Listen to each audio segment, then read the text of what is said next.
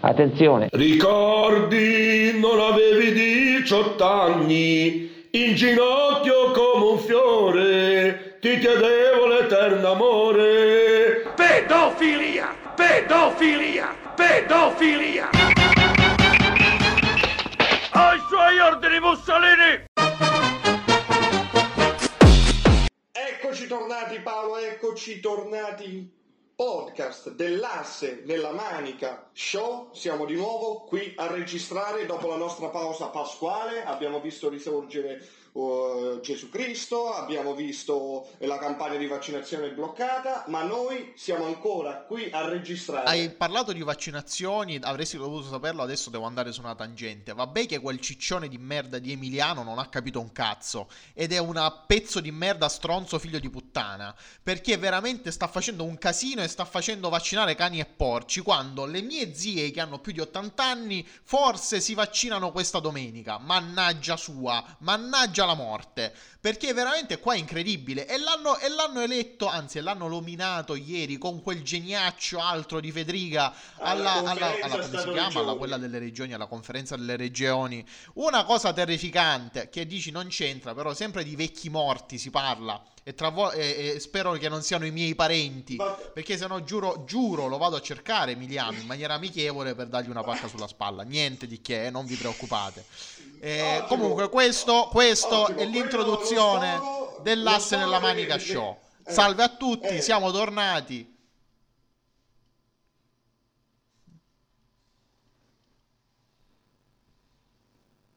Lo sfogo veniva da Paolo Cannazza, che sta registrando dall'ex appartamento di Alessandro Fusacchia, attualmente nella regione Puglia. Me lo sono trasferito, sì. Ho preso proprio armi e bagagli, me l'ho trasferito qua perché mi mancava le de Fusacchia, ma parliamo, non potevo vivere senza.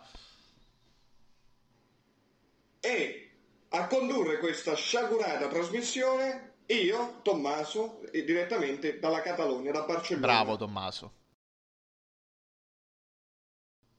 Tra l'altro dalla Catalogna in perfetta salute, aggiungo io. Oddio, la salute forse mi manca, vedremo martedì i risultati del mio test della PCR che farò lunedì, quindi questo podcast potrà avere forse un coronato e banchetteremo, lo annunciamo subito, sul coronavirus se lo avrò, proprio ci mangeremo come i porci. Banchettare su un coronato lo stiamo per fare adesso, sul corpo appena fresco di un coronato, però vabbè. Questa è una battuta. E forse Paolo con questa battuta agghiacciante farebbe morire anche il principe Filippo. Hai mai visto quell'immaginetta che girava quella playlist di Spotify che girava, in cui diceva canzoni che farebbero fuori il principe Filippo seduta stante? Chissà se l'ha sentita davvero. Io conoscevo la playlist cosa ascolta il nostro generale Pinochet durante il colpo di stato. Vabbè. Comunque sì, Paolo quando ha fatto quella battuta agghiacciante parlava della morte del principe Filippo, duca di Edimburgo, che ci ha rattristato, che ci ha veramente dilaniato. Paolo, ci ha dilaniato? Comunque Paolo, il principe Filippo, duca di Edimburgo, è morto, nessuno se l'aspettava, data l'immagine che girava su internet dal finestrino dell'auto, che sembrava in perfetta salute, effettivamente. Aveva una faccia, aveva una cera che era veramente un fringuello, un uccellin di bosco. Non gli si vedevano gli anni in ogni singola scavatura del naso, che era molto pronunciato, devo dire. Ma noi lo sentiamo vicino il principe Filippo, lo sentiamo veramente vicino, ed è per questo che come cordoglio questo podcast ha deciso di ricordare i momenti più importanti della sua vita, leggendo alcune delle situazioni in cui il duca si è ritrovato. Per esempio, nel 2003, incontrando il presidente della Nigeria vestito in abiti tradizionali, il principe Filippo si rivolge così al presidente: ma che ti sei messo? Il pigiama? Bellissimo. All'ambasciatore aborigeno, invece, nel 2002, William Breen, e la lancia dove l'hai lasciata. Ad una donna africana in Kenya nel 1984, il principe Filippo chiede: salve, lei cos'è? una donna? Ma questo riassume, Paolo. Tra l'altro è un, questo podcast è un, tipo, lo riassume. È un tipo di razzismo misto a umorismo cameratesco che credo sia morto e avessi in uno degli ultimi esponenti lui, perché quello è proprio il tipico razzismo da casa reale, cioè in cui questi popolani, questi sempliciotti, ma guardali che buffi, quanti ne abbiamo fatti fuori oggi? 10.000. Ah, commendatore, come sta bene? La tauromachia, cioè quel personaggio là di era un uomo del popolo, era un uomo del popolo appartenente ad una casa reale. Esatto, sì. Messo lì per avvicinare il popolo a questa famiglia, in quanto colmo di razzismo, no? Esatto, profondo razzismo. Sì. Misoginia. Praticamente poteva essere perfetto per condurre questa trasmissione, questo podcast. Era perfetto. Effettivamente sì. Ma porco cazzo, ce l'hanno rubato. Fosse nato una quarantina d'anni fa, anziché 50... e fosse nato in Italia e non in Inghilterra, avrebbe fatto la zanzara. Cioè lui sarebbe stato ospite fisso con gli altri maniaci sessuali deviati che sembrano usciti da un freak show della zanzara. Vabbè. Tra cui Emiliano Pirri. Paolo ha fatto pubblicità. Va bene, che cosa c'entra Emiliano ora che adesso sta con la ragazza a divertirsi? E se pensa se un freak show la zanzara... Vabbè, freak show. Se pensa che sia quello, pensa a te il morning show di Alberto Gottardo come deve essere. Cioè, se già cos'è Alberto Gottardo? Ricordiamolo. Alberto Gottardo è una persona che anche quando è magra sembra grassa.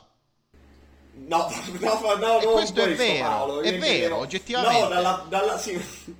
No, ma io intendevo di provenienza. Ah, è un venetazzo, dici? Ah, vabbè, ma quello non è più divertente. Mi fa cioè, vabbè, inquietante questa capacità di un uomo che avrà perso 30-40 kg di sembrarne uno di 120. È incredibile, cioè è una capacità inusitata. Vabbè, e Paolo si è deciso di buttarsi contro Alberto Gottardo, non importa, ma io voglio tornare, Paolo, alla domanda principale del principe Filippo a questa donna africana. Salve, lei cos'è? Una donna? Ma Paolo, che cosa è una donna? È una donna, non è com'era? Siamo donne. Oltre alle gambe c'è di più. Che poi chi se le fila più le gambe? Non se le fila più nessuno le gambe. Paolo, per esempio, una donna ha il diritto di sedersi durante un incontro tra due leader europei?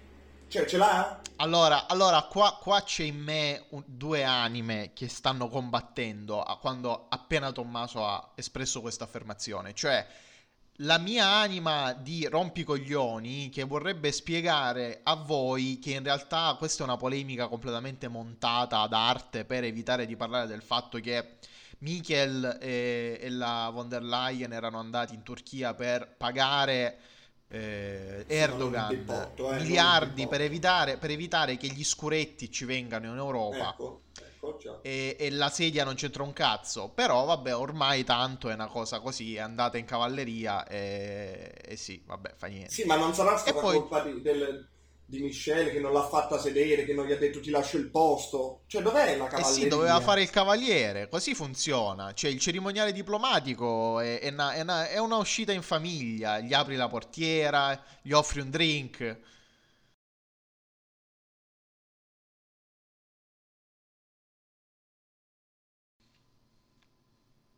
Esatto. Esattamente quello, perché se vai a vedere i trattati europei, porca puttana, si vede che non c'è Emiliano. Numero 2, vi sto citando i trattati europei, credo l'articolo 17 del TFUE.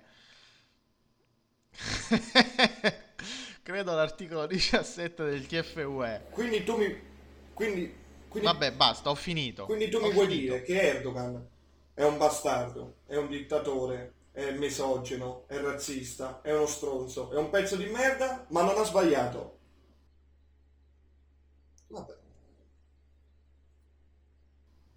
Comunque, esatto. Io ho usato il termine dittatore prima, non perché mi sento assicurato dal mio Presidente del Consiglio che questa parola Quando ci si riferisce ad Erdogan si può dire: lui è stato il primo leader europeo che ha sdoganato la parola dittatore riferendosi ad Erdogan, quindi io sono sicuro che lo posso dire e continuerò a dirlo, perché grazie Draghi per aver detto la verità. Grazie, mi sento al sicuro finalmente. Diciamo, chiamiamoli per quel che sono, dittatori di cui però si ha bisogno. Uno deve essere franco nell'esprimere la propria diversità e deve essere anche pronto a collaborare, a cooperare.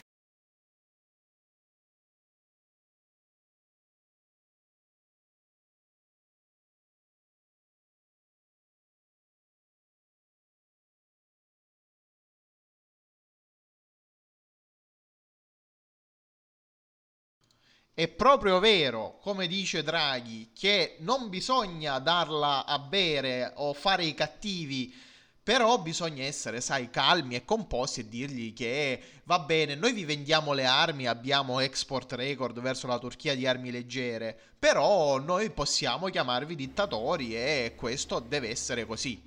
Cioè, e è uno soprattutto scambio pari. Esatto, è uno scambio pari. Noi vi sdoganiamo il poter fare la guerra, andate in Libia, intervenite in Siria, fate quello che volete ai curdi, ma vi prego lasciateci la facoltà di dire che siete dei dittatori, che siete dei pezzi di merda e tutto. Alla fine la parte importante è sta cazzo di sedia, come dice, aggiunge successivamente il presidente. No, non condivido assolutamente le posizioni del presidente Erdogan, credo che non sia stato un comportamento appropriato, mi è dispiaciuto moltissimo per l'umiliazione che la presidente della commissione von der Leyen ha dovuto subire. E quindi, come ha dimostrato il presidente, è proprio un affronto bestiale, un'umiliazione tremenda, o no Tommaso? Umiliazione peggiore che la nostra compagnia di bandiera chiamata Alitalia sta subendo da quanto tempo? Da decenni, ma fondamentalmente da quando è stata fondata. Cioè non c'è un'umiliazione peggiore che sia stata fondare Alitalia. Cioè da quando hanno fondato Alitalia noi subiamo umiliazioni nazionali, perché, ma che so io, Air France è più brava col marketing, Lufthansa viene sempre in orario e viene Alitalia, sta povera stellina, piccolina piccinina, che mica è stata fondata e sprofondata nel denaro pubblico per decenni per far accontentare quei quattro portantini romani. Dante scriveva a proposito di Alitalia: "Ahi, serva l'Italia di dolore ostello, nave senza conchiere in gran tempesta, non donna di province ma bordello". Ma perché bordello? Bordello perché tutti la vogliono, Paolo, tutti la vogliono. Air France la voleva, Etad la voleva, ed ora c'è anche Lufthansa, cazzo. Esatto, ascoltiamo Rampelli che dice esattamente questo, e cioè che pur di tenerci all'Italia saliremo sulle barricate. Se questo governo dovesse svendere all'Italia, a Lufthansa, noi faremo un'opposizione radicale. Se invece questo governo vorrà investire sul trasporto aereo, noi ci saremo e lo sosterremo. Sempre di più cresce la famelica attenzione da parte di soggetti, vettori stranieri che vogliono papparsi all'Italia. È proprio una famelica, pensate a un orco bestiale, un orco germanico biondo con questi muscoli lustrati, una scultura di Arno Breker fondamentalmente, di quelle che si vedono a Berlino, quelle belle naziste. Ecco, i teutoni, i vandali, i vichinghi vengono nelle lande italiche e col martello e con l'ascia mettono a ferro e fuoco. Con l'elmo con le corna. Esatto, con l'elmo con le corna mettono a fuoco Termini, che c'entra Termini, no, che è una stazione. Col cazzo, Paolo, col cazzo, perché noi faremo le barricate a Fiumicino, a Ciampino, a Milano, come si chiama l'aeroporto di Milano, all'aeroporto, a qualunque aeroporto, combatteremo in ogni posto, perché col cazzo che noi la svendiamo all'Ostanza, col cazzo. Questa Alitalia che ha creato quella sensazione impalpabile di nostalgia, come ci mostrano i De Abbronzati Boys, che con quel gran pezzo di musica che abbiamo popolarizzato e sparso tanto, è dimostrazione del fatto che ci è necessaria come l'aria in cui Alitalia vola. Perché privatizzare Alitalia e farci quel cazzo che ci vuole è una questione di, come detto, sovranità nazionale. E cosa c'è di più sovranità nazionale di pagare a buffo quattro romani di merda per fregarsi, lo Paolo, stipendio? Che dici? Ma tu immagina solo, con l'Alitalia potremmo partire da Roma per andare al futuro aeroporto di El Alamein e andare a visitare appunto le tombe dei nostri grandi soldati che hanno combattuto lì. Perché questa è la sovranità, Paolo, è questa la sovranità. Io, senza alcuna ironia vorrei dire che pagare per tenere in vita le trincee di El Alamein è una cosa che mi sembra più giusta che pagare per l'Italia. Sinceramente, mi sembra uno spreco di soldi minore. All'Italia è come la cena, quando stai a cena con la famiglia, no? È quello zio che è un po' in bancarotta, no? Che tutti danno un po' una mano, no? Tutti siamo stanchi di dargliela, però tu continui a dargliela perché alla fine è tuo zio. Uno della mia età ha viaggiato talmente tante volte, quasi sempre in effetti con l'Alitalia, che la considera una cosa di famiglia. Una famiglia un po' costosa, ma insomma è di famiglia, ecco. Esatto, è quel parente che abbiamo tutti che non si sa bene come campa da 40 anni senza fare un cazzo. Però lui tira a campare, miracolosamente, ogni tanto quando non c'è al tavolo si dice ma bisognerà fare qualcosa, si dovrà trovare un lavoro, però lui intanto tira a campare sempre così, sopravvivendo a qualunque di questa crisi. Cioè lui c'è e fa sempre quello, cioè non si sa cosa, dato che evidentemente come all'Italia lavorare non lo sa fare. E questa famiglia che ci costa e che è una famiglia costosa e che è una famiglia a cui però alla fine è famiglia ed è difficile staccarsi.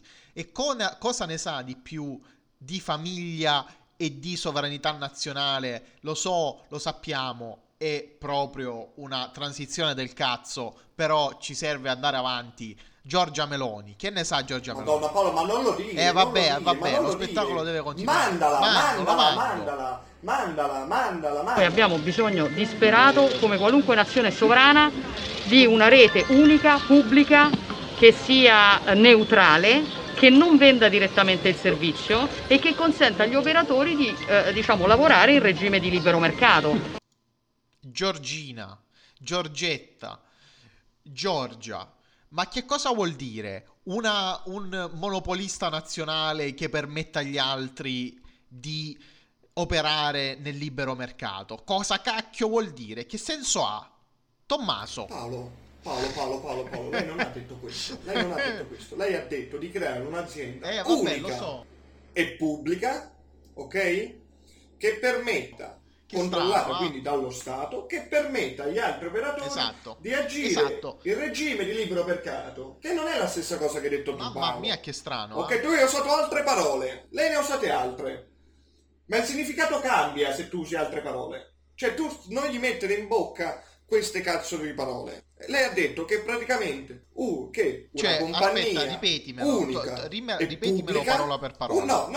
No, perché è unica. Monopolista. Monopolio significa che è un monopolio che è unica. Completamente del governo. Ok? Ah, quindi è un monopolio. No, dovresti dire un monopolio pubblico. Ah, cioè dovresti proprio dirlo, cioè non lo puoi non dire facendo sì, se non lo dici Paolo non è la stessa cosa. Sì.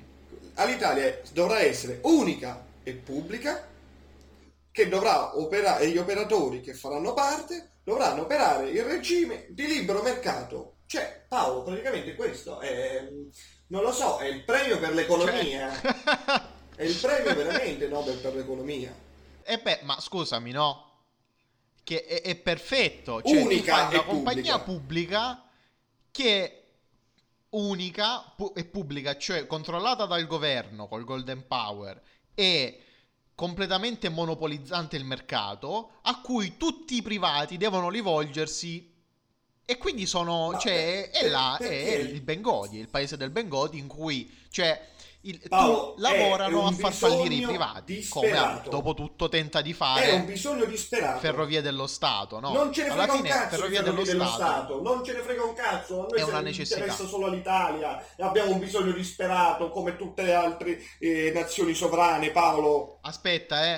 Aspetta, qua stava parlando di telecomunicazione la Meloni, siamo onesti, dobbiamo essere onesti, cioè questa, lei vuole che praticamente tu dai tutte le telecomunicazioni a un ente pubblico monopolista e basta. Paolo, ne abbiamo un bisogno disperato, lei proprio lo dice, disperato come ogni altra nazione sovrana, ed ora Paolo ti prego dimmi una nazione sovrana con le...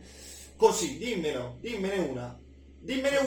Non lo so, tutte. Cioè, il fatto che bisogna... Cioè, in realtà l'Italia con la privatizzazione delle telecomunicazioni ci ha guadagnato un casino. Abbiamo i tassi, gli abbonamenti telefonici più bassi d'Europa, con i prezzi più bassi d'Europa. Perché non ci dovrebbe piacere? Non capisco.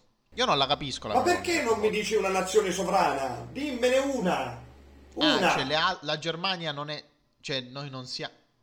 Io non capisco.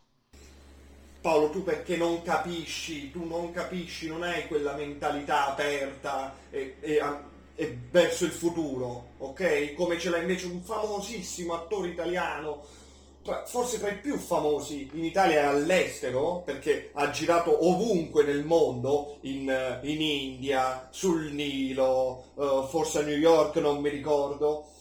E lui ha visto lo sai, ma pensa, madonna, tu pensa pure, cioè, ovunque nel mondo, e lui vede nella Meloni l'unico baluardo per avere delle aziende uniche e pubbliche per risollevare questo paese, Paolo, questo paese che è al collasso. Devastazione completa, probabilmente... La terra desolata. Infatti Boldi, come sentirete adesso, ce la descrive la terra desolata. No, io ho avuto shock, stupide critiche, perché ho detto magari una volta mi piaceva Craxi, l'altra volta mi piaceva Berlusconi. Adesso ho detto 2 mesi fa che mi piace la Giorgia Meloni. È venuto fuori come se fosse un delinquente. Craxi, Berlusconi e adesso Giorgia Meloni. Io fossi in Giorgia Meloni un po' toccherei ferro, perché nel primo e nel secondo sono finiti benissimo, quindi sai, Tommaso. Ma secondo te, Paolo, Berlusconi ha speso di più per le spese per i tribunali o ultimamente per la salute? Bella domanda. Tanto la metà di quei ricoveri sono finti per evitare i tribunali, quindi cioè, non saprei sinceramente. Paolo, allora questo lo dico per il famosissimo avvocato di Silvio, questo era Paolo Cannazza che l'ha detto. Sono già stato querelato. Paolo, di l'indirizzo. I carabinieri lo hanno già arrestato, se non sbaglio. E, comunque Paolo, siamo... Sì, fortunatamente siamo verso la chiusura di questo podcast di merda. Io e te abbiamo dato il nostro meglio per traghettarlo verso la chiusura. Ci abbiamo provato. Spero vivamente di non aver preso il Covid, perché se avrò il Covid mangeremo su questa cosa, penso, per 2 settimane. E potrebbe essere che rischiamo di aumentare gli ascolti, che non sia mai, cazzo. Non lo vorrei mai vedere. Lo so. Tu pensa su che è successo.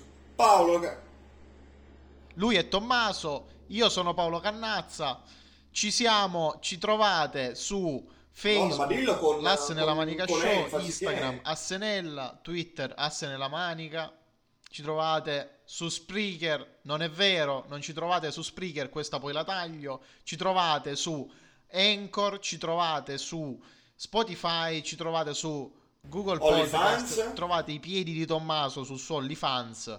E ci vediamo la prossima settimana. Trovate me con i piedini delle zampe in bocca. Addio.